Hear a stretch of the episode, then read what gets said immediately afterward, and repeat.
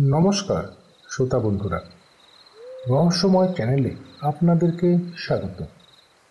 এখন আপনারা শুনবেন কিকিরা সমগ্র থেকে নেওয়া বিমল করের লেখা ঘোড়া সাহেবের কুঠি।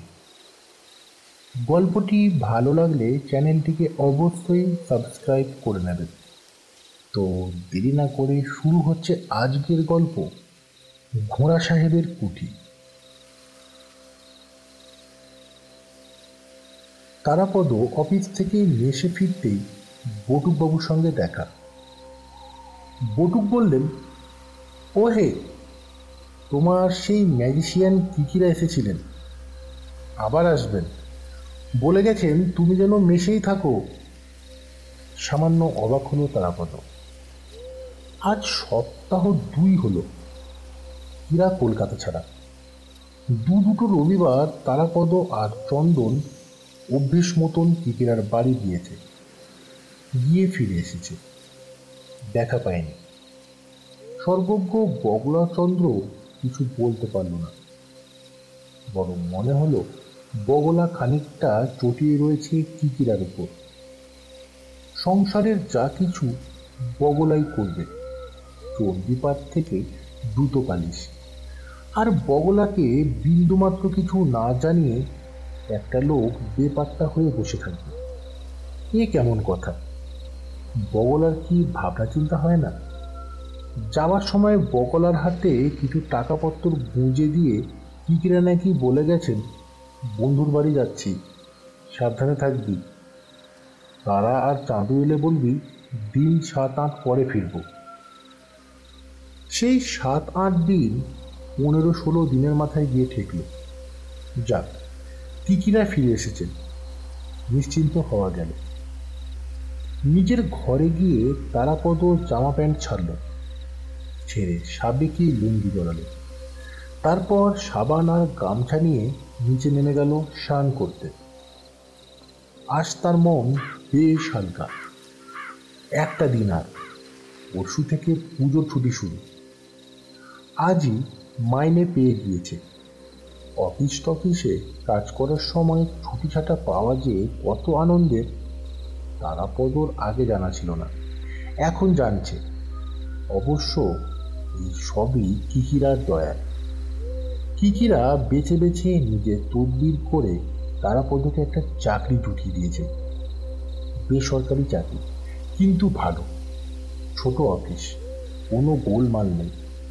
যাও খাতা খুলে পরম ধরে হিসেবপত্র মেলাও, চা, সিগারেট খাও, ছুটি হলে বাড়ি ফিরে এসো। ভালো লাগছে তারাপদ সে স্বপ্নেও ভাবেনি মাস গেলে ছ ছয়েক টাকার মতন তার পকেটে আসবে। চাকরি পাওয়ার প্রথম দিকে ভেবেছিল, টাকা যখন আসছে হাতে, তখন বটুকবাবুর মেস ছেড়ে অন্য কোথাও চলে যাবে। কিন্তু যাওয়া হলো না। এতকাল থাকতে থাকতে কেমন মায়া পড়ে গিয়েছে বটুবাবুর মেষের উপর। নিজের ওই হতকুৎসির ঘরের উপরে। একটা সময় বটুকের টাকার তাগাদায় তারাপদ কেঁচো হয়ে থাকত। এখন বটুককেই কেঁচো করে রেখেছে। না না, বটুবাবু মানুষ খারাপ নয়। কথাবার্তার ধরনটাই যা কর করে বটুবাবু যদি মন্দ হতেন তারাপদ কি তার দুর্দিনে টিকে থাকতে পারত? এই মেশে? না। তারাপদ নেমখারামি করতে পারবে না বটুবাবুর সঙ্গে। বটুকের জয় হোক। নিচের শ্যাওলা পড়া কলতলা থেকে শান সেরে বটুকের জয় হোক গাইতে গাইতে তারাপদ তার ঘরে ফিরে এলো। ফিরে এসে মুখ মুছে চুল আঁচড়াচ্ছে। দরজায় পায়ের শব্দ শুনল। মুখ না ফিরিয়েই তারাপদ বলল আরে, আসুন। কিরা মশাই কোথায় যাওয়া হয়েছিল, স্যার? কোনো সারা শব্দ এলো না। ঘুরে দাঁড়াল তারাপদ। দরজার সামনে বটুবাবু দাঁড়িয়ে হাসলো তারাপদ। ও, আপনি টাকা চাইতে এসেছেন বুঝি? না, বলতে এসেছি। তুমি বড় জোরে পাকা হয়ে গিয়েছ। আমি তোমার ইয়ার যে গান গাইতে গাইতে এলে। তারাপদ জোরে হেসে উঠল, আপনার কানে গিয়েছিল? সরি বটুকদা ভেরি সরি। তা আপনার টাকাটা এখন নেবেন? আজ বৃহস্পতিবার। কাল দিও। মাইনে পেয়েছ বুঝি? মাথা হেরালো তারাপদ। বটুক বললেন, তোমায় একটা কথা বলব ভাবছি। দুলালবাবু আজ দু তিন মাস ধরে ভুগছেন। কেউ বলছে আলসার, কেউ বলছে লিভারটা নাকি খারাপ হয়েছে। তা তোমার ওই ডাক্তার বন্ধুকে বলে হাসপাতালে ঢুকিয়ে দাও না। মানুষটার একটা চিকিৎসা হবে। তারাপদ দু মুহূর্ত বটুবাবুর মুখের দিকে তাকিয়ে থাকল। তারপর বলল আরে আগে কেন বলেননি? আমি চন্দনকে বলব নিশ্চয়ই বলব। এমন সময় কিকিরাকে দেখা গেল। বটুবাবু চলে গেলেন। কি গো অফিসের বাবু? কখন ফেরা হলো? কিকিরা ঘরে ঢুকে বললেন খানিকটা আগে। তা আপনার হঠাৎ আবির্ভাব? কেন, কিকিরা স্যার? কোথায় হাওয়া হয়েছিলেন? অজ্ঞাতবাসে গিয়েছিলাম। মাঝে মাঝে তোমাদের এই কলকাতায় হাঁপিয়ে উঠি। তখন দুই চার দিন কোথাও পালিয়ে যাই। দুই চার দিন তো নয়। স্যার, আপনি সপ্তাহ দুই ডুব মেরেছিলেন। বগলা ফায়ার হয়ে গিয়েছে, তা জানেন? ও একটা আস্ত উজবুক বই বই করে বলে গেলাম, তুই ভাবিস না, আমি দিন কতকের জন্য এক বন্ধুর বাড়ি যাচ্ছি। অনেক দিন যায়নি, কদিন থেকে আসব? তাছাড়া যাকেই পেয়েছে তার কাছেই প্যান প্যান করেছে। আচ্ছা গিয়েছিলেন কোথায়, স্যার? বেশি দূরে নয়, আসানসোলের কাছে কালী পাহাড়ি বলে একটা জায়গা আছে। ওল্ড ফিল্ড, আবার গ্রামও। সেখানে আমার এক বন্ধু আছে। সেখানে বন্ধু আছে? পুরনো বন্ধু, বাপু। একসঙ্গে খেলাধুলো করেছি। School friend. তা নাও সাজগোজ শেষ করো। চলো, একটু ঘুরে আসি। তারাপদ অবাক হয়ে বলল, এই ভিড়ের মধ্যে কোথায় ঘুরবেন? পুজোর ভিড়, রাস্তাঘাটে হাঁটা যায় না। আজ পঞ্চমী, তা জানেন? সব জানি। নাও পাজামা চড়িয়ে নাও, চলো। তারাপদ কিছু বুঝল না। কিকিরা যখন বলছেন, তখন যেতেই হবে। বলল, একটু চা হবে না? কিকিরা স্যার? সে বাইরে হবে। তুমি ঝটপট নাও তো। তারাপদ গায়ে গেঞ্জি গলাতে লাগল। পার্ক তো নয়, ন্যাড়া মাঠ। বর্ষার দৌলতে কোথাও কোথাও সামান্য ঘাস গজিয়ে কোনো রকমে টিকেছিল কিকিরা বেছে বেছে একটা জায়গায় বসলেন। কাছাকাছি কেউ নেই। তারাপদও বসল। বসে একটা সিগারেট ধরালো। কিকিরা হাত বাড়ালেন। দাও তো, একটা ধোঁয়া দাও। তারাপদ প্যাকেট দিল সিগারেটের কিকিরা ন মাসে ছ মাসে শখ করে সিগারেট খান। গোটা কয়েক কাঠি নষ্ট করে সিগারেট ধরালেন। বললেন, তোমার অফিস কবে বন্ধ হচ্ছে? কাল অফিস হয়ে। কেন? আর কবে খুলবে? খুলবে দ্বাদশীর দিন? তবে আমার লক্ষ্মী পুজো পর্যন্ত ছুটি আছে। অবাঙালিরা দেওয়ালির ছুটি পাবে চার দিন। আমরা শুধু কালী পুজোর দিন। ভালোই হলো। আমরা তাহলে কালকেই কালী পাহাড়ি স্টার্ট করতে পারি? কিকিরা বেশ সহজভাবেই বললেন। তারাপদ অবাক হয়ে কিকিরার দিকে তাকালো। কালী পাহাড়ি? সেখানে যাব কেন?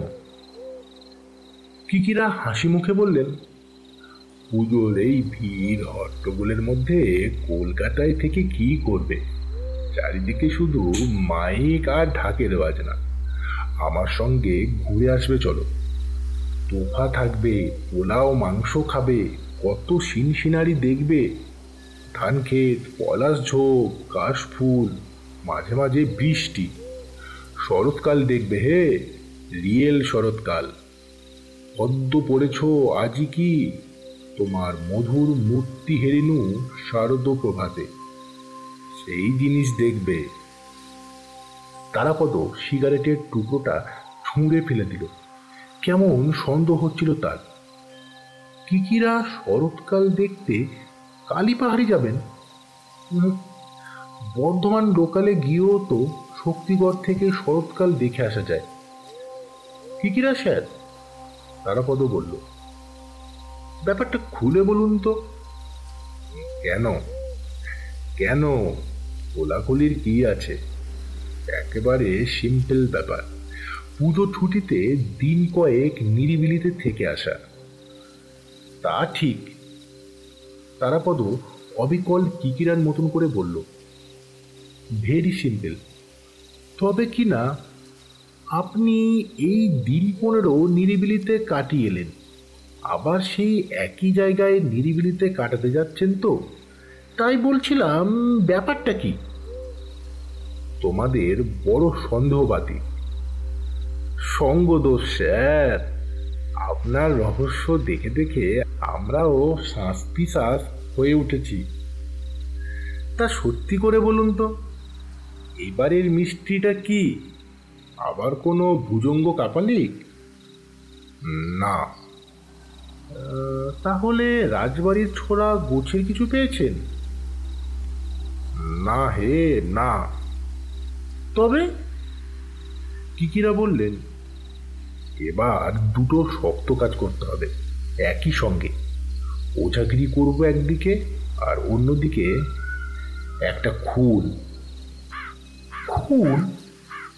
মার্ডার! তারাপদ চমকে উঠল। বড় বড় চোখ করে দেখতে লাগল কিকিরাকে। কিকিরা বেশ সহজভাবেই বললেন, তুমি ভেবো না। এমন ছিমছাম নিট অ্যান্ড ক্লিন খুন হবে যে কারোর সাধ্য হবে না আমাদের ধরে। তারাপদ বলল, আপনি একলাই যান। খুন সেরে ফেলুন। আমি যাচ্ছি না। কিকিরা হেসে ফেললেন। তারাপদর কাঁধের কাছে থাপ্পড় মেরে বললেন, তুমি একটা আস্ত হাতা। কাঁটা দিয়ে কাঁটা তোলার কথা শোনোনি কখনো? বিষ দিয়ে বিষক্রিয়া নষ্ট করা। শোনোনি, এটাও হলো সেই রকম।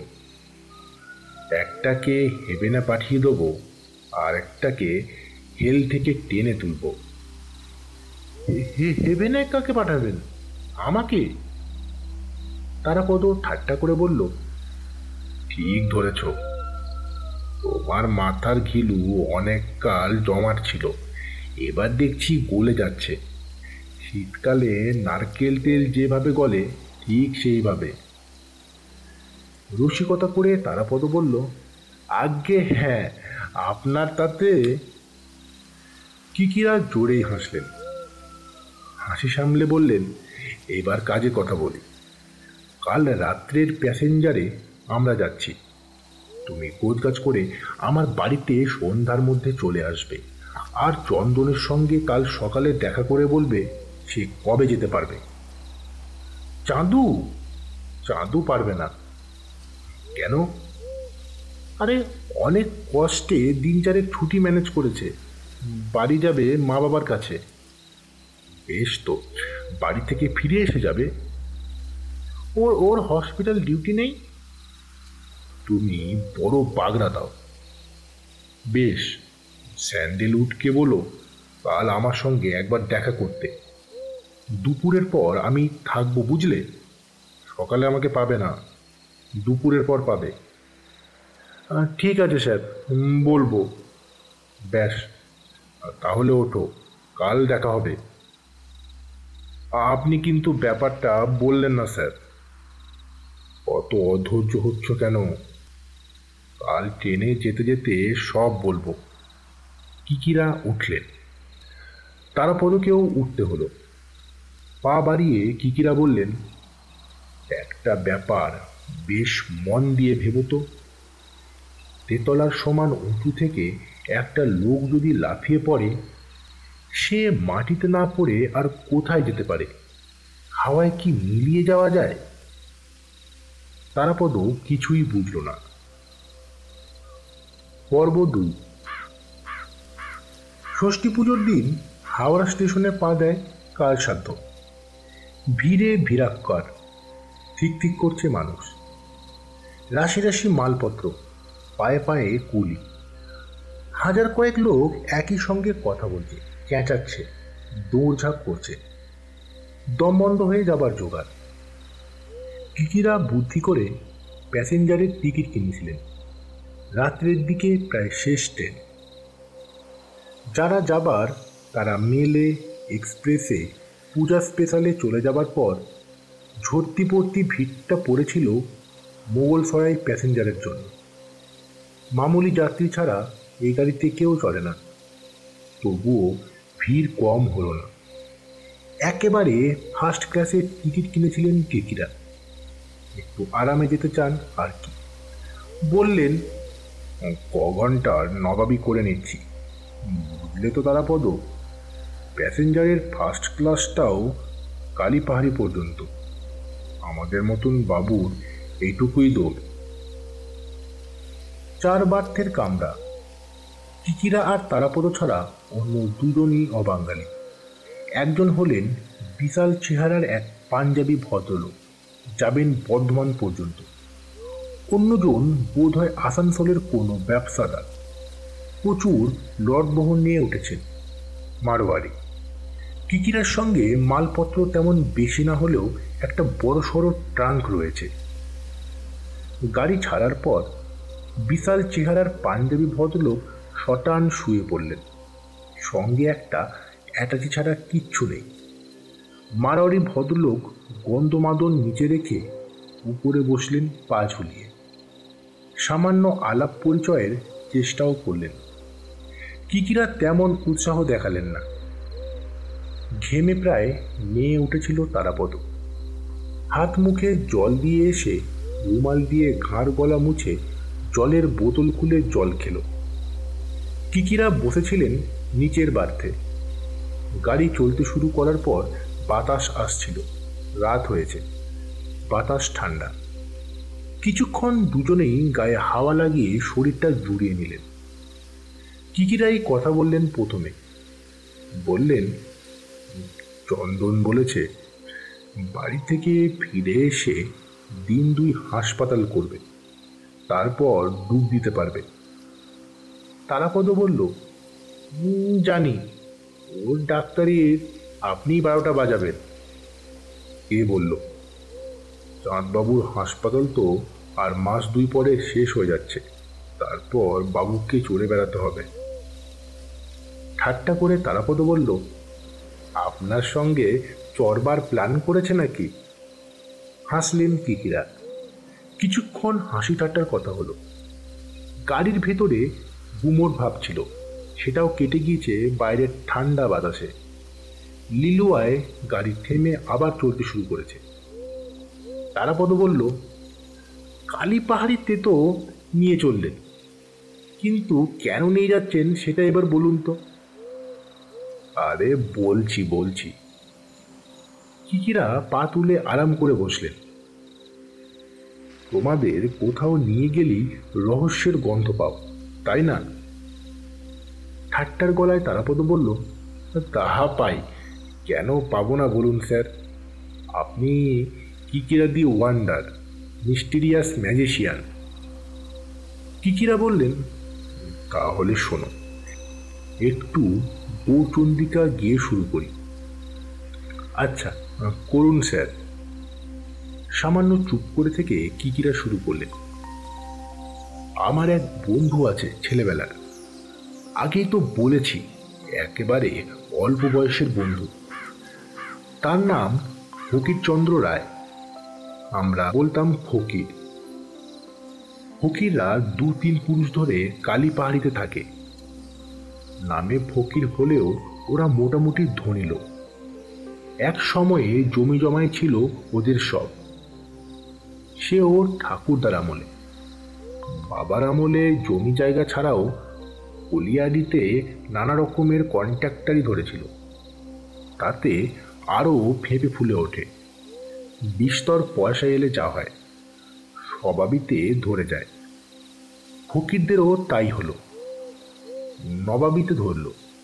পয়সা ওড়াতে লাগল চোখ বুঝে কিন্তু ওই যে বলে চিরদিন সমান যায় না। ফকিরদেরও তাই হলো অবস্থা। অবস্থা পড়তে শুরু করল রব রবা কমতে লাগল।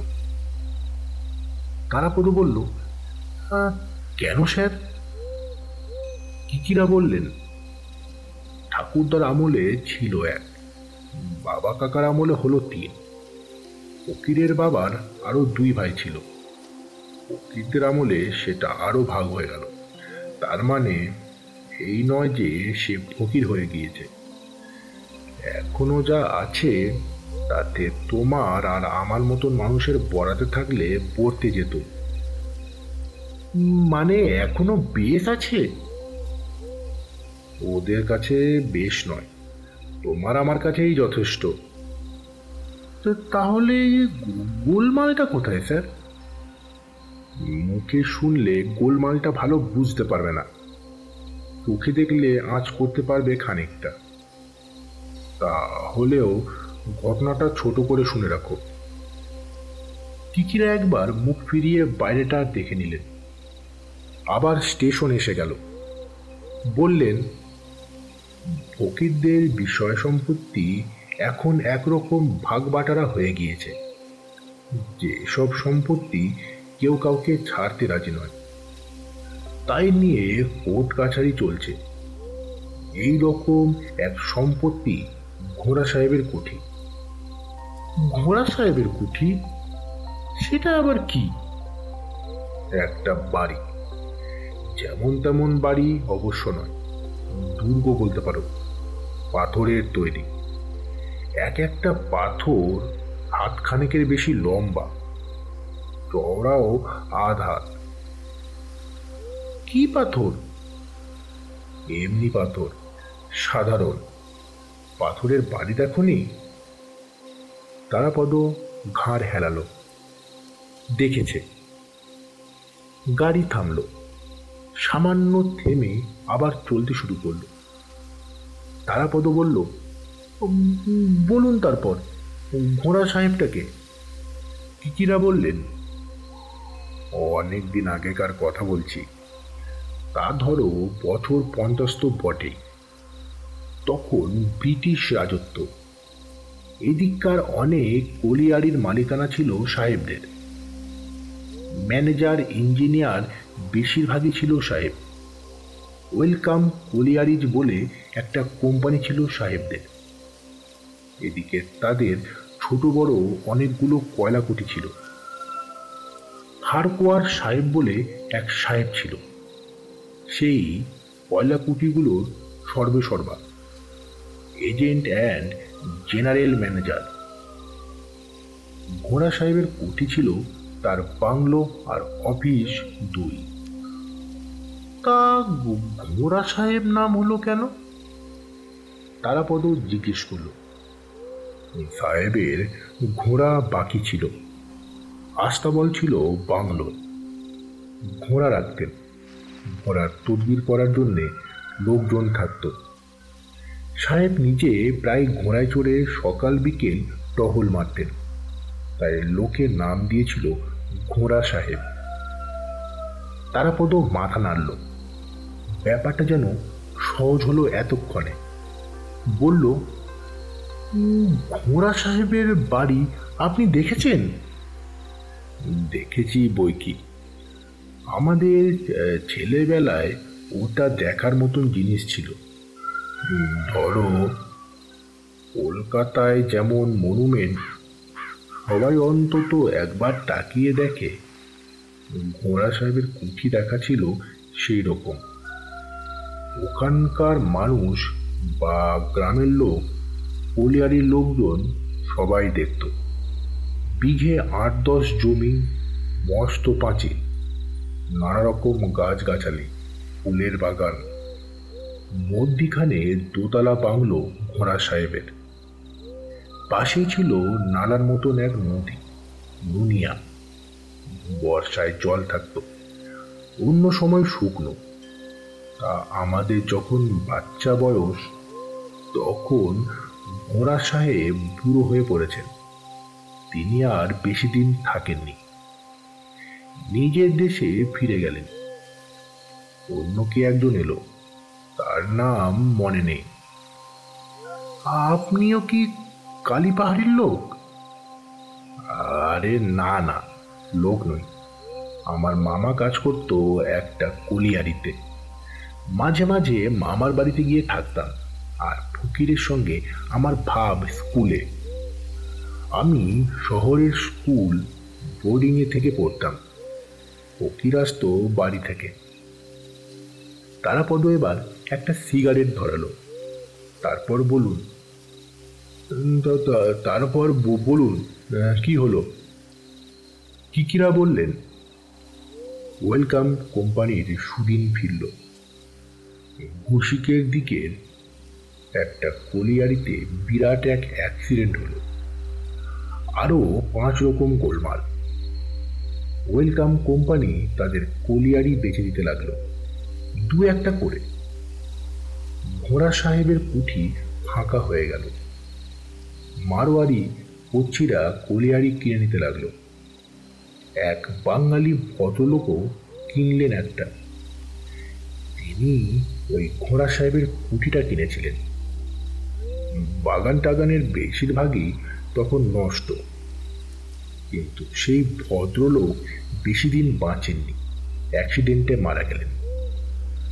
তখন ফকিরদের উঠতি সময়। টাকা আসছে বস্তা বস্তা। ফকিরের বাবা আর কাকা বেশ সস্তায় ওই কুঠি সেই ভদ্রলোকের স্ত্রীর কাছ থেকে কিনে ফেললেন। কেন যে কিনলে নিজেরাও জানেন না।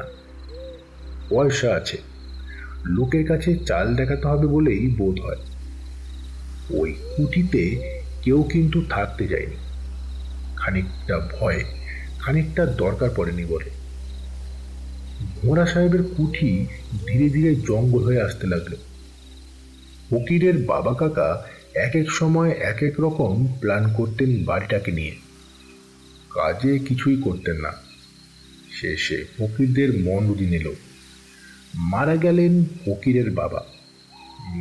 বছর কয়েক পরে মেজো কাকা। ফকিররা সব শিয়ানা হয়ে উঠেছে ততদিনে। জমি জমা, ব্যবসাপত্র দেখছে। শরিকের ঝগড়া শুরু হয়ে গেল। সেটা আর থামলো না। পরিবার আলাদা হলো, ভাঙলো। বিষয় সম্পত্তি ভাগাভাগি হতে লাগল। মামলা ঝুলতে থাকল মাথায়। কিকিরা একটু থামলেন। আবার বললেন ফকিরের নিজের ছোট ভাই তার সব বেচে বুচে বিদেশে চলে গেছে। কাকার ছেলেদের মধ্যে ছোটজন পুরীতে থাকে। ব্যবসা করে হোটেলের প্যাসেঞ্জার গাড়িটা আপন খেয়ালে চলছে। থামছে চলছে আবার থামছে। লোকও উঠছে নামছে কম নয়। তারাপদ বার দুই হাত তুলল। বলল "হুম, ঘোড়া সাহেব কুটির ইতিহাস তো শুনলাম। কিন্তু গন্ডগোলটা কি নিয়ে? কিকিরা বললেন? গন্ডগোল বাড়িটা নিয়ে। ফকিররা বাড়িটা তাদের বলে দাবি করছে। আবার তার খুতুতো ভাই বলছে বাড়িটা তাদের। এইটা তো মামলা মকদ্দমা করে ঠিক করতে হবে। বাড়িটা কাদের তাই না? হ্যাঁ স্যার। সেই রকমই। কিন্তু এর মধ্যে একটা কাণ্ড ঘটে গিয়েছে। কি কাণ্ড? ওই বাড়ির দোতলায় একজন খুন হয়েছে। খুন হয়েছে? তারাপদ অবাক হয়ে তাকিয়ে থাকল কিকিরার দিকে। কিকিরা বললেন খুন হয়েছে। কিন্তু যে খুন হয়েছে, তাকে ঘরে কিংবা নিচে কোথাও খুঁজে পাওয়া যাচ্ছে না। খুন হবার পর সে বাতাসে মিলিয়ে গিয়েছে। তারাপদ বলল তা আবার হয় নাকি? হয় না। মাথা নাড়লেন কিকিরা। তুমিও জানো, হয় না। আমিও জানি, হয় না। কিন্তু ফকিরের বড় ছেলে বলছে, সে সচক্ষে খুন দেখেছে। তারাপদ বিশ্বাস করল না। বলল, সে কেমন করে বলছে? খুনের সময় সে ছিল সামনে? হ্যাঁ ছিল। বয়স কত ছেলেটির? বছর কুড়ি একুশ। ফকিরদের সব অল্প বয়সে বিয়ে থা হতো। কাজেই তার বড় ছেলে এখন সাবালক। তারাপদর সন্দেহ হলো। বলল, ছেলেটার মাথায় গোলমাল নেই তো? আগে ছিল না। এই ঘটনার পর হয়েছে। কেমন একটা ঘোরের মধ্যে আছে। ভূতে পেলে যেমন হয়। তারাপদ ঠিক ধরতে পারল না। কেন? ভয়ে। বলে একটু থেমে কিকিরা বললেন, ওর মাথায় ঢুকেছে, পুলিশ ওকে ধরবে। এটা ওর মাথায় ঢুকিয়ে দিয়েছে কেউ। উদ্দেশ্য উদ্দেশ্য নানা রকম হতে পারে। তবে একটা উদ্দেশ্য ফকিররা যেন আর ঘোড়া সাহেবের কুটির দিকে নজর না দেয়।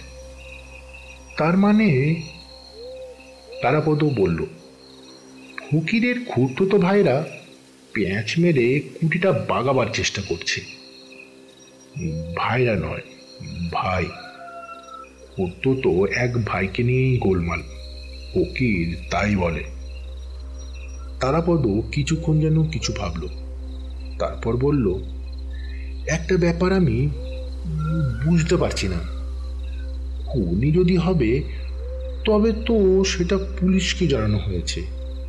আর পুলিশ যদি জানে, তারা তো মুখ বুঝে থাকবে না। ফকিরের ছেলেকেই বা ধরবে কেন? কিকিরা পকেট থেকে নস্যি ডিবে বার করলেন।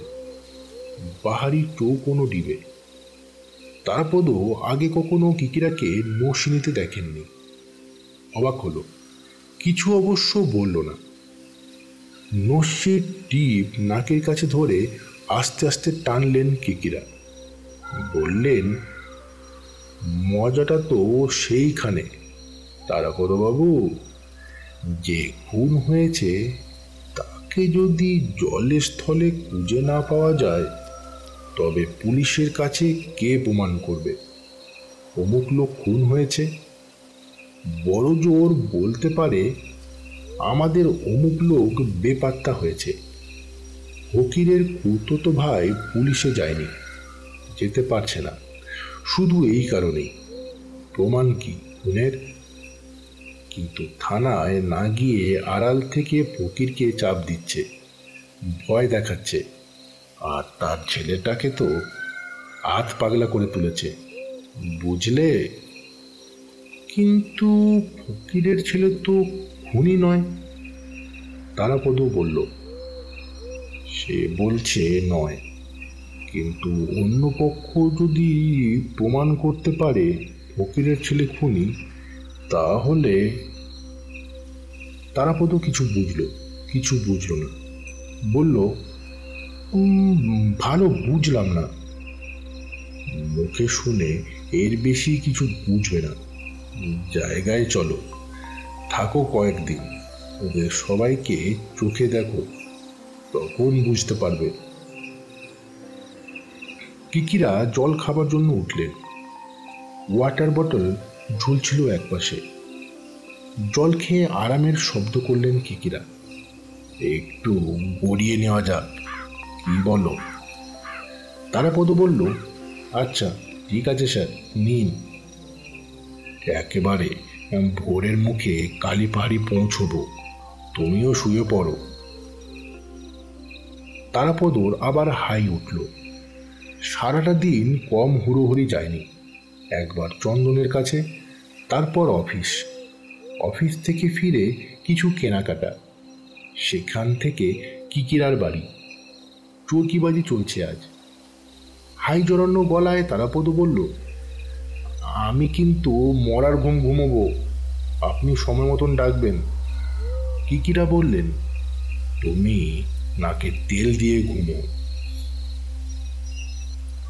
পর্ব তিন। তখনও ভোর হয়নি। সাদাটে ভাব ফোটেনি আকাশে। গাড়ি এসে কালো পাহাড়ি স্টেশনে পৌঁছল।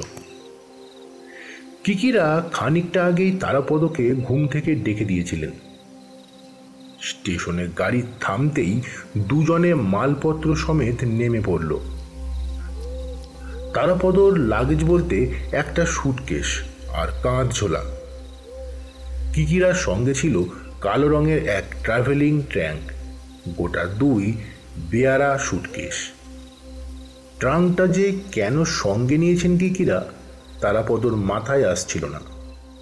কলকাতায় তারাপদ জিজ্ঞেস করেছিল, এই গন্ধমাদনটা আপনি কেন নিচ্ছেন? ওঠাতে নামাতে প্রাণ বেরিয়ে যাবে। কিকিরা খানিকটা রহস্য করে জবাব দিয়েছিলেন, ও, ওটায় আমার ধন দৌলত থাকে। বাপু, সঙ্গে করে নিয়ে যাচ্ছি। তারাপদ আর কিছু বলেনি। প্ল্যাটফর্মে নেমে তারাপদ বলল, এখনও রাত রয়েছে। আরে না, দেখতে দেখতে ফর্সা হয়ে যাবে। স্টেশনে লোক কিন্তু খুব একটা কম নামলো না। বেশিরভাগই গাঁ গ্রামের মানুষ। প্ল্যাটফর্মে তখনও বাতি জ্বলছে। এমন বিদঘুটে সময় যে কুলিও জুটছিল না তখন। কোনো রকমে দুজনে মালপত্র প্ল্যাটফর্মে নামাতে পেরেছে। এখন সকাল না হওয়া পর্যন্ত হাঁ করে বসে থাকা। আপনার বন্ধুর বাড়ি থেকে কেউ আসবে না? তারাপদ বলল আসবে। এত ভোর ভোর আসা, একটু দেরি হচ্ছে বোধ হয় আমরা তাহলে কি করব? এখানে বসে থাকি খানিক্ষণ তারাপদর গা শিরশির করছিল। সরাংকাল। ভোর হয়ে আসার আগের মুহূর্ত। এই সময় গা শিরশির করাই স্বাভাবিক। ওভারব্রিজের বাঁ দিকে মন্তমস্ত গাছ ডান দিকে ঘরবাড়ি। আসলে স্টেশনটা নিচে। দুপাশে বালিয়ারির মতন উঁচু জমি। একটা সিগারেট ধরিয়ে তারাপদ কাছাকাছি পায়চারি করতে লাগল।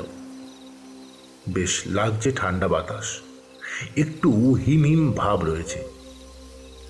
আকাশ সাদা হয়ে আসছে বোধ হয় কিকিরা ঠিকই বলেছিলেন।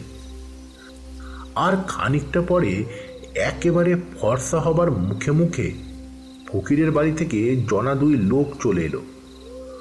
দুজনেই কিকিরার চেনা, লোচন আর নকুল। লোচন ফকিরদের বাড়ির কাজের লোক।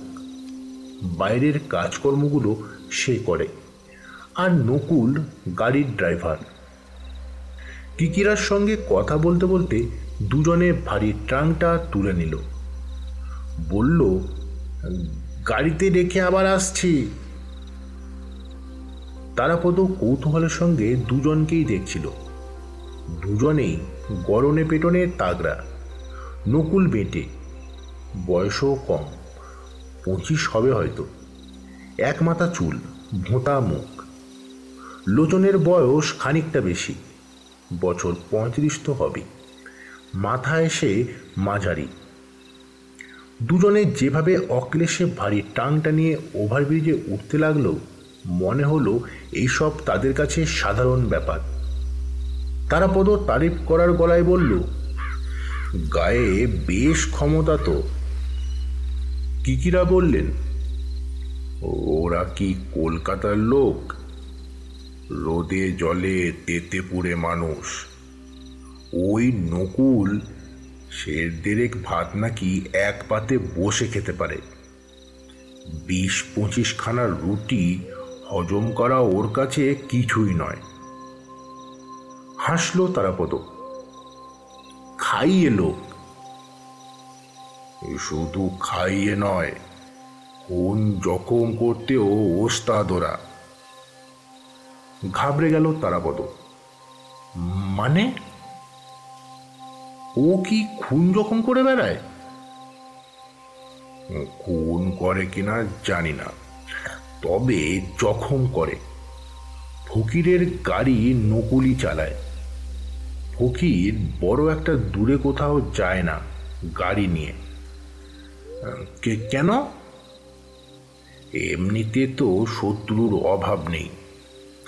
তার উপর ব্যবসাপত্রের জন্য দূরে যখন যেতে হয় কাঁচা টাকা সঙ্গে থাকে। হয় আদায় করে ফিরছে, না হয় সঙ্গে নিয়ে যাচ্ছে। রাত বিরেত হয়ে যায়। এসব জায়গায় হামেশাই ডাকাতি হয়। নকুল তাহলে ফকিরবাবুর বডিগার্ড তারাপদ বলল, খানিকটা তাই। ফর্সার ভাব আরও বেড়ে গেল। এখন কাছাকাছি অনেক কিছুই চোখে পড়ছে স্পষ্টভাবে। তারাপদ স্টেশন গাছপালা প্ল্যাটফর্ম দেখছিল। লোচন আর নকুল ফিরে এলো। জিনিসপত্র উঠিয়ে চারজনেই এবার এগিয়ে চলল ওভারব্রিজের দিকে। তারাপদ হাঁটতে হাঁটতে গন্ধ শুকছিল, সকালের গন্ধ। গাছগাছালি থেকে কি সুন্দর গন্ধ উঠছে এই সকালে। বন তুলসীর ঝোপ বাঁ দিকে। তারই সামান্য তফাতে মাঠ। ওভারব্রিজের বাঁ দিক থেকে চোখ ফিরিয়ে সামনে তাকালে কিছুটা দূরে কয়লার স্তূপ চোখে পড়ে। সেই কয়লার একটা কাঁচা গন্ধও যেন বাতাসে মেশানো রয়েছে। এদিকে হে! কিকিরা তারাপদকে ডান দিকে টানলেন। ওভারব্রিজের ডান দিক দিয়ে নিচে নামলেই স্টেশনের কম্পাউন্ড। একটা জিপ গাড়ি দাঁড়িয়ে আছে। বোঝাই যায় ফকিরবাবুর জিপ দূর থেকে বোঝা যাচ্ছিল বেশ পুরনো কাজ চালানো গোছের গাড়ি। স্টেশনের দোকানপত্র এক এক করে খোলার তোড়জোড় চলছিল। চায়ের স্টলের সামনে উনুনের ধোঁয়া উঠছে। দুটো কুকুর ঘুমিয়ে রয়েছে এক পাশে। বারোয়ারি কলকতলায় নিমের দাঁতন হাতে একটি কুলি দাঁড়িয়ে আছে। তারাপদ বলল এক কাপ চা খেয়ে নিলে হতো না? বেশ তো। আর চলো। কিকিরা বললেন, আমারও হাই উঠছে। বলেই লোচনকে ডাকলেন, লোচন, চা সেবা হবে নাকি? তোমরা মালগুলো রেখে এসো। স্টলের সামনে গিয়ে দাঁড়ালেন কিকিরা। চায়ের কথা বললেন। চাওয়ালা সকালের বনির জন্য মন দিয়ে চা করতে লাগল। কেমন লাগছে?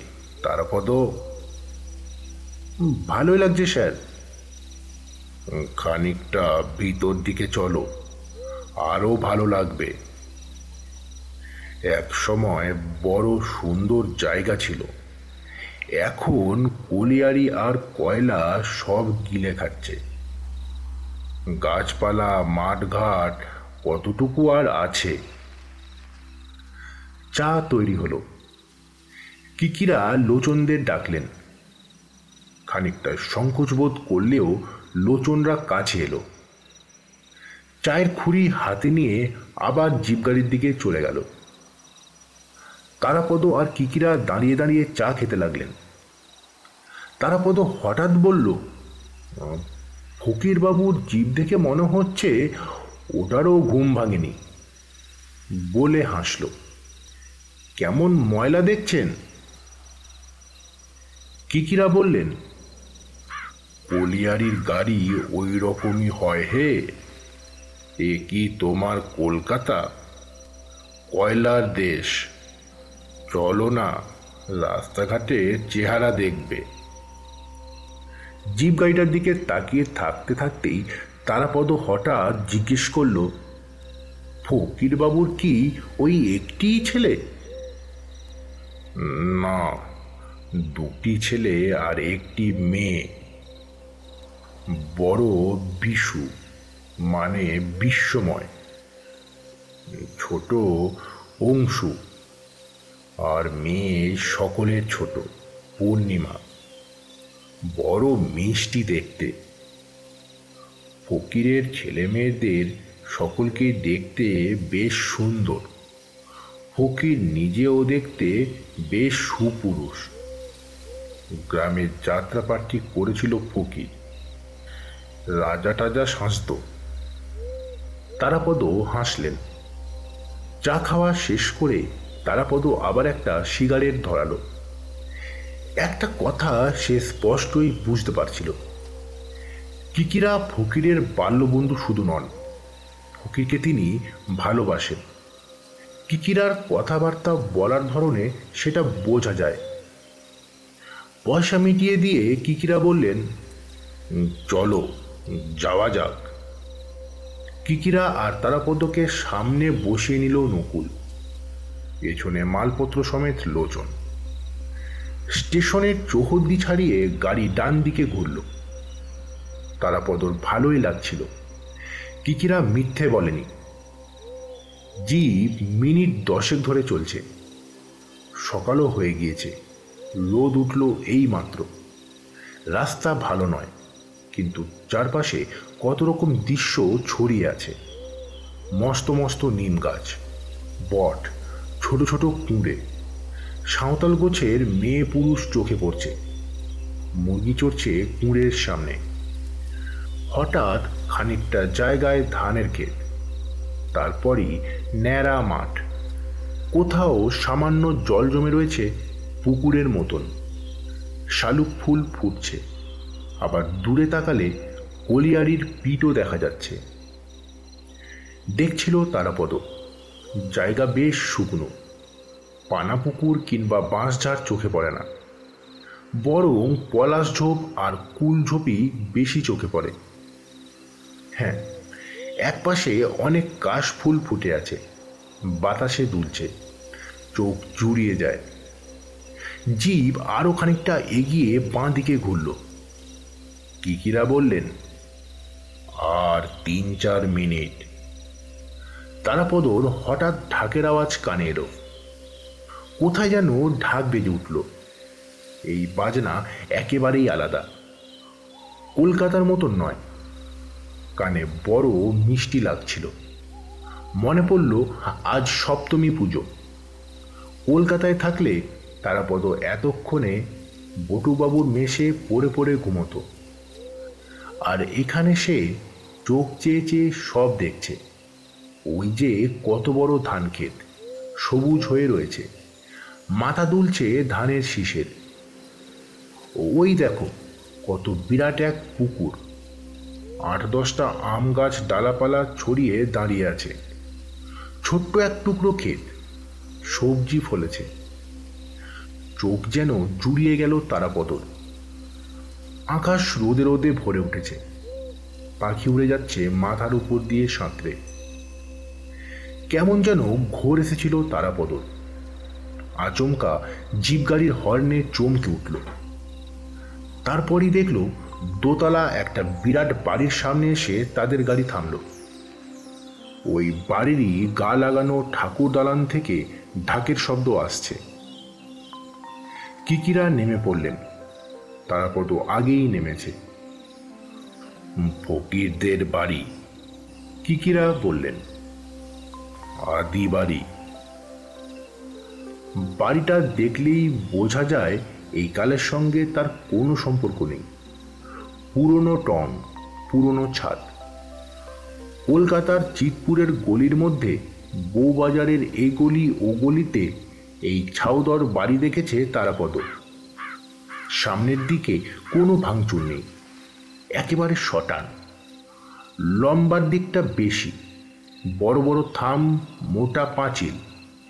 খড়খড়ি করা দরজা জানলা। রংচং তেমন কিছু চোখে পড়ছিল না। লোচনার নকুল জিনিসপত্র নামাতে লাগল। তারাপদ জিজ্ঞেস করল "এ- বাড়ি কত কালের?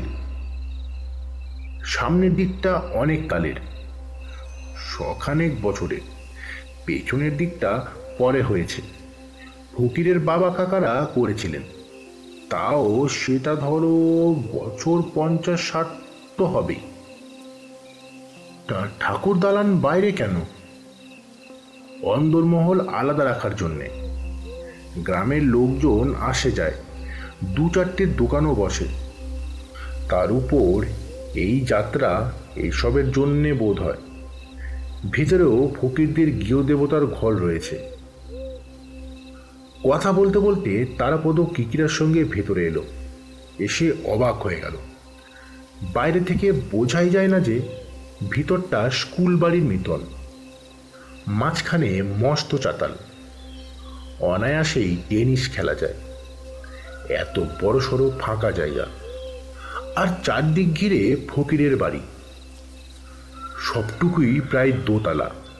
শুধু এক পাশের খানিকটা একতলা। দোতলার বারান্দা আর রেলিং দেখা যাচ্ছিল। একতলার দিকটা আঙুল দিয়ে দেখালেন কিকিরা। ওই আমাদের আস্তানা। বাইরের লোকজন এলে ওখানে থাকে। কিন্তু আপনি তো বাইরের লোক নন, স্যার। না, ঠিক সেভাবে নয়। তবে যেখানের যা আচার, আমি যখনই আসি ওখানেই থাকি। আসেন মাঝে মাঝে। হ্যাঁ আসি। ফকির আমার নিতান্ত বন্ধুই নয়, ভাইয়ের মতন। তারাপদ আর কিছু বলল না। প্রায় গোটা বাড়ি পাক দিয়ে তারাপদ নিজেদের জায়গায় এসে পৌঁছল। ততক্ষণে লোচনেরা ঘর খুলে দিয়েছে। জিনিসপত্রও রাখছে নামিয়ে। ফকিরদের বাড়ির লোকজনের গলা পাওয়া যাচ্ছিল। দু একজনকে দেখাও গেল। ঘরে ঢুকে তারাপদ থমকে দাঁড়াল। তাকালো চারপাশ। তারপর বলল, বাহ, বেশ ঘর তো। পছন্দ হবার মতনই ঘর। বড় সড়ো, বিরাট বিরাট জানালা। কাঁচের শাসি আর খড়খড়ি দুই রয়েছে। দরজা জানালা সবই খোলা। বাইরে গাছপালা, বাগান, রোদ নেমেছে বাগানে। কিকিরা বললেন, হে, এটা আমার ঘর, তোমারটা পাশে।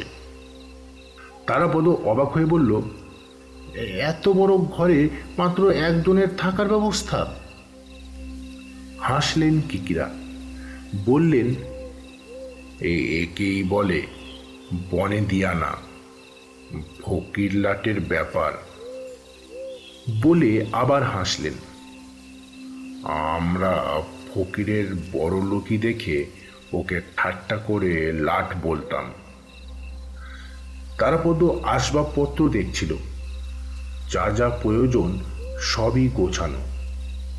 লোচনরা গেল পাশের ঘর খুলতে। তারাপদ ঘরের বাইরের দিকের দরজার কাছে এসে দাঁড়িয়ে চারপাশ দেখছিল। এদিকটায় বাগান। গাছগাছালি কম নয়। এখনও ঢাক বাজছে। শিউলি ফুলের গন্ধও পাচ্ছিল তারাপদ। হঠাৎ বিশ্রী কান ফাটা আওয়াজে চমকে উঠল তারাপদ। সঙ্গে সঙ্গে সরে গেল এক পাশে গুলি ছোড়ার আওয়াজ। ফাঁকায় অনেকটা ছড়িয়ে গিয়েছে শব্দটা। কাক ডাকছে। পাখিরা ভয় পেয়ে ডেকে উঠল। উঠতে লাগল গাছপালার মাথায়। কিকিরা চেঁচিয়ে বললেন দরজার কাছ থেকে সরে এসো। তারাপদ সরে গেল, আর কোনো শব্দ হলো না। পর্ব চার। হাত মুখ ধুয়ে কিকিরা আর তারাপদ চা খেতে বসেছে। লোচন এসে বলল, কর্তাবাবু আসছেন। তারাপদর মনটাই বিগড়ে গিয়েছিল। সপ্তমী পুজোর সকালটা শুরু হয়েছিল ভালো। চমৎকার লাগছিল তারাপদর। চোখ জুড়িয়ে আসছিল। ঝরঝরে লাগছিল শরীর মন। হঠাৎ কোত্থেকে একটা বন্দুক ছোড়ার আওয়াজে সব নষ্ট হয়ে গেল। কে বন্দুক ছুড়ল? কেনই বা ছুড়ল? তাও বোঝা গেল না। কিকিরা বললেন, দেখো তারাপদ বন্দুক যেই ছুড়ুক, আমাদের লক্ষ্য করে ছোড়েনি। তা যদি ছুটত, তবে আগেই ছুটত। জিপে করে যখন আসছিলাম, বাড়িতে পৌঁছানোর পর কেন আমাদের দিকে নজর দেবে? ওটা অন্য কিছু। ফকির আসুক, জানা যাবে। যুক্তিটা তারাপদ স্বীকার করল। মন কিন্তু বিগড়েই থাকল। ফকিরবাবুর খুড়তো ভাইরা কোথায় থাকেন? তারাপদ জিজ্ঞেস করল। ভাইরা মানে অমূল্যদের বাড়ি? সে বাড়ি এখান থেকে সিকি মাইলটাক হবে। এই যে বাড়ি দেখছ ফকিরদের, এইরকমই দেখতে। তবে বাহার একটু বেশি। আকার কিছুটা ছোট। আপনি তো ওদের চেনেন। মুখে চিনি একজনকে। ফকিরের তো ভাই অমূল্যকে। অমূল্যর ছেলে মেয়েদের চিনি না। মানুষ কেমন? সুবিধের নয়। বুদ্ধি খুব পেঁচালো। বুকের পাটা রয়েছে অমূল্যর। শুনেছি কুন্টুন করিয়েছে। বেআইনি কাজকর্ম করে। তারাপদ এক কাপ চা শেষ করে আরও এক কাপ ঢালতে লাগল। এখানে সবই বোধ হয় এলাহি কাণ্ড। সাত আট কাপ চা তৈরি করে একটা কাঁচের পটে করে দিয়ে গিয়েছে লোচন। বড় একটা কাঁচের প্লেটে এক রাস মিষ্টি। চটির শব্দ পাওয়া গেল বাইরে। ফকির রায় ঘরে ঢুকলেন। তারাপদ তাকালো। কোনো সন্দেহ নেই ফকির রায় সুপুরুষ। বেশ লম্বা। ছ ফুট তো হবেই। গায়ের রং নিশ্চয়ই টকটকে লালই ছিল কোনো এক সময়। বয়সে এবং এই কয়লার দেশে সে রং জ্বলে এখন তামাটে দেখায়। কটা কটা চোখ মুখ। নাক লম্বা, গরম শক্ত, মাথার চুল কোকড়ানো। অবশ্য চুল বেশি নেই মাথায়, অল্প স্বল্প পেকেছে। ফকির একেবারে সাদামাটা পোশাকেই এসেছেন। পরনে দামি সাদা লুঙ্গি, গায়ে গেঞ্জি, হাতে সিগারেটের প্যাকেট আর লাইটার। গলা আর গেঞ্জির ফাঁকে বইতে দেখা যাচ্ছিল। এই যে কিঙ্কর তুমি তাহলে ঠিক সময় মতোই এসে পড়েছ? ফকির বললেন কিকিরা বললেন? আমি ভাবছিলাম তোমারই না ভুল হয়ে যায়। আলাপ করিয়ে দিই। এই হলো সেই তারাপদ। এর কথা তোমায় বলেছি, আমার সাঁকড়েদ আর এক সাঁকড়েদ চাঁদু ডাক্তার, সে পুজোর পর আসবে। বলে কিকিরা তারাপদর দিকে তাকালেন। তারাপদ ফকিরের পরিচয় তো তুমি শুনেছ। এখন চোখে দেখো। তারাপদ হাত তুলে নমস্কার জানালো। ফকিরও নমস্কার জানিয়ে কাছে এসে চেয়ার টেনে বসলেন। কিকিরা বললেন, নাও, চা খাও। আজ তোমার সকাল সকাল ঘুম ভাঙল নাকি? বাড়তি কাপ ছিল কিকিরা চা ঢেলে দিলেন। ফকির বললেন, ঘুমোলম কোথায়? যে ভাঙবে, সারা রাত জেগে। সকালে চোখ লেগেছিল, তা তুমি আসবে তো? একবার লোচনকে দেখতে বেরোলুম। ফিরে আবার ঘুম এলো না, নানান চিন্তা। ফকির চায়ের কাপ তুলে নিলেন। তারাপদ ফকিরের মুখ দেখছিল।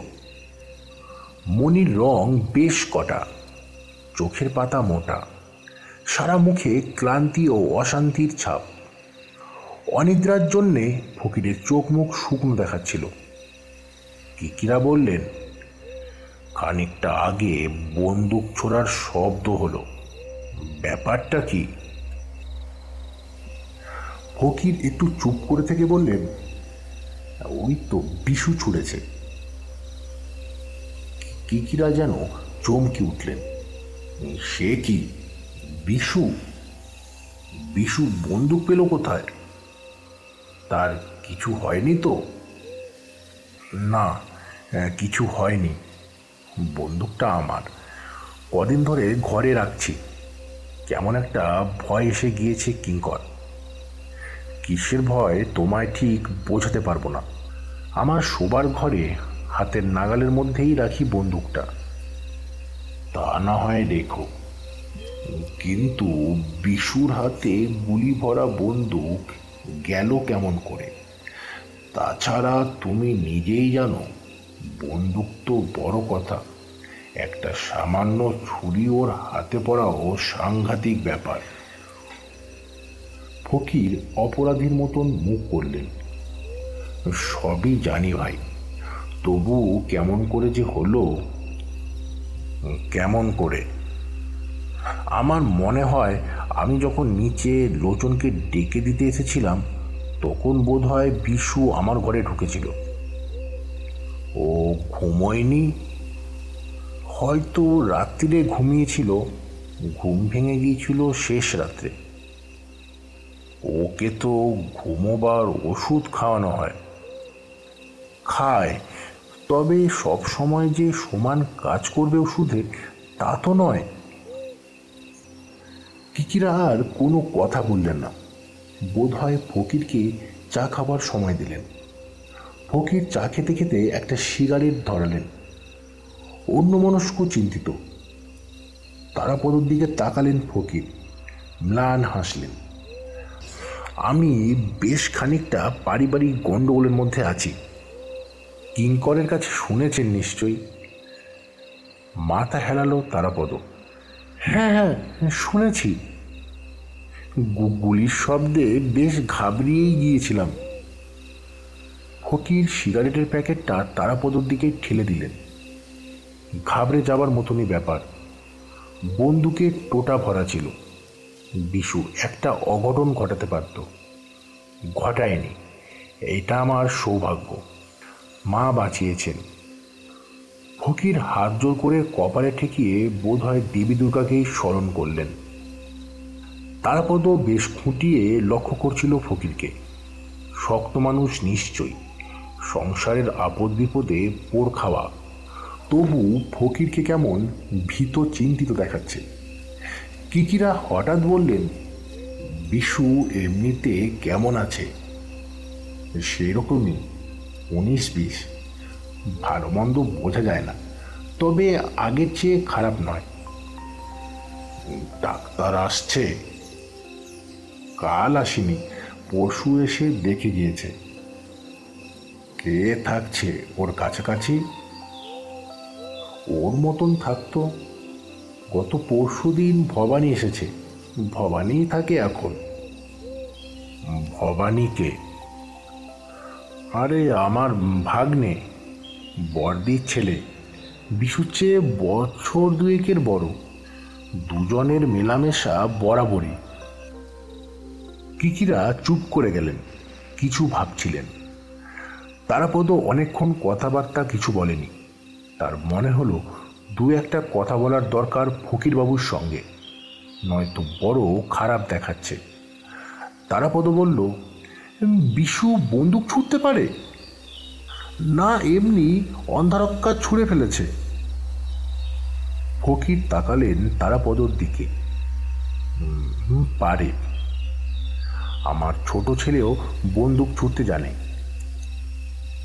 কথাটা এমনভাবে বললেন ফকির যে তারাপদর মনে হলো এ বাড়ির ছেলেদের ওটা শিখে রাখতেই হয়। ও বাড়ির খবর কি? কিকিরা জিজ্ঞেস করলেন? ও অমূল্যদের কথা বলছো? কাল একবার এসেছিল। ওরাও আজকাল দুর্গাপুজো করে, বলতে এসেছিল। বিশুকে একবার দেখতে চাইছিল। আমি এড়িয়ে গিয়েছি। কিকিরা কপাল কুচকে চোখ ছোট করে ফকিরকে দেখছিলেন। দেখতে দেখতে বললেন, কে কিছু বলল? না, সরাসরি কিছু বলল না। তবে হাবে ভাবে কিছু বুঝিয়ে গেল। বিশুকে কোথাও পাঠিয়ে দেওয়াই ভালো। তুমি কিছু বললে না? আরে বলেছি, ঘুরিয়ে বলেছি। বিশু যদি কেউ ক্ষতি করার চেষ্টা করে, আমি তাকে ছেড়ে দেবো না। আমার হাতে সে মরবে। ফকিরের কটা চোখ ঝকঝক করে উঠল প্রতিহিংসায় কিকিরা তাড়াতাড়ি কথা ঘুরিয়ে নিলেন। না না, এখন মাথা গরম করে কাজ করার সময় নয়। মাথা গরম করলে কিচ্ছু হবে না। ঠান্ডা মাথায় যা করার করতে হবে। তাছাড়া তুমি ভাবছ কেন? অমূল্যদের হাতে যদি তেমন কোনো প্রমাণ থাকতো তবে তারা থানা পুলিশ না করে বসে থাকতো নাকি এতদিন? সবই জানি ভাই। আমার বরাতের দোষ। নয়তো আর কি বলব, বলো। আমি নিজেই বুঝতে পারি না বিশু কেন কার পাল্লায় পড়ে ঘোড়া সাহেবের কুঠিতে গেল। কি দরকার ছিল তার ওখানে যাবার? কিকিরা বললেন? ছেলে মানুষ। এত কি বুঝতে পেরেছিল? যাক, সে পরে ভাবা যাবে। এখন অন্য কটা কাজের কথা বলি। শোনো। হ্যাঁ হ্যাঁ বলো। তোমার কাছে তোমাদের সাত পুরুষের একটা বংশলতিকা গোছের কিছু আছে? হ্যাঁ হ্যাঁ আছে একটা। সাতও হতে পারে, দশও হতে পারে। সেটা একবার পাঠিয়ে দিতে পারো না? হ্যাঁ অনায়াসেই পারি। তাহলে পাঠিয়ে দিও, এ বেলাতেই। এবার আরেকটা কথা বলি। তোমার বাবা কাকারা তিন ভাই ছিলেন তো? হ্যাঁ হ্যাঁ ওরা তিন ভাই, দুই বোন। ছোট কাকা মারা গেছেন, তুমি জানো? জানি বই কি? বছর বারো। হ্যাঁ মোটামুটি তাই হবে। তুমি বলেছিলে এখানে মারা যাননি। আরে না। ছোট কাকার শেষের দিকে সন্ন্যাসী সন্ন্যাসী ভাব হয়েছিল। বাড়ি ছেড়ে চলে যেত। কোথায় ঘুরে বেড়াতো কে জানে? কেউ বলতো শ্মশানে বসে সাধনা করে, আবার কেউ বলতো পঞ্চকোট পাহাড়ের তলায় ধুন জেলে বসে থাকে। আমরা সঠিক কিছু জানি না। ছোট কাকা মারা গিয়েছেন, এটা তুমি কেমন করে জানলে? একদিন এক গেরুয়া পড়া সন্ন্যাসী এসে খবর দিয়েছিল। কীভাবে মারা গিয়েছিলেন ছোট কাকা? সাপের কামড়ে। মৃতদেহ তোমরা কেউ দেখনি তো? আরে না, বরাকর নদীতে মৃতদেহ ভাসিয়ে দেওয়া হয়েছিল। সেই কাকার কে কে আছে? কাকিমা বেঁচে আছেন কাকার ছেলে মেয়ে নেই। কাকিমার বাপের বাড়ি কাশিতে, সেখানেই থাকেন। আমাদের সঙ্গে সম্পর্ক একেবারেই নেই। তা তুমি এইসব জিজ্ঞেস করছ কেন? সবই তো আগে শুনেছ। কিকিরা তারাপদর দিকে আঙুল তুলে দেখালেন। তারাপদ তারাপদ শুনে রাখল। যাক, তুমি একবার তোমাদের ওই বংশের লিস্টটা পাঠিয়ে দিও, ঠিক আছে? ভালো করে একবার দেখব। আর শোনো আজ বিকেলে আমি আর তারাপদ একবার ঘোড়া সাহেবের কুঠিতে যাব। তারাপদকে দেখিয়ে আনব কুঠিটা। তুমি কিছু ভেবো না। আমরা সাবধানে যাব, আসব। এইখানেই শেষ হলো বিমল করের লেখা কিকিরা সমগ্র থেকে নেওয়া ঘোড়া সাহেবের কুঠির চতুর্থ পর্ব। গল্পটি ভালো লাগলে লাইক করে চ্যানেলটিকে সাবস্ক্রাইব অবশ্যই করে নেবেন।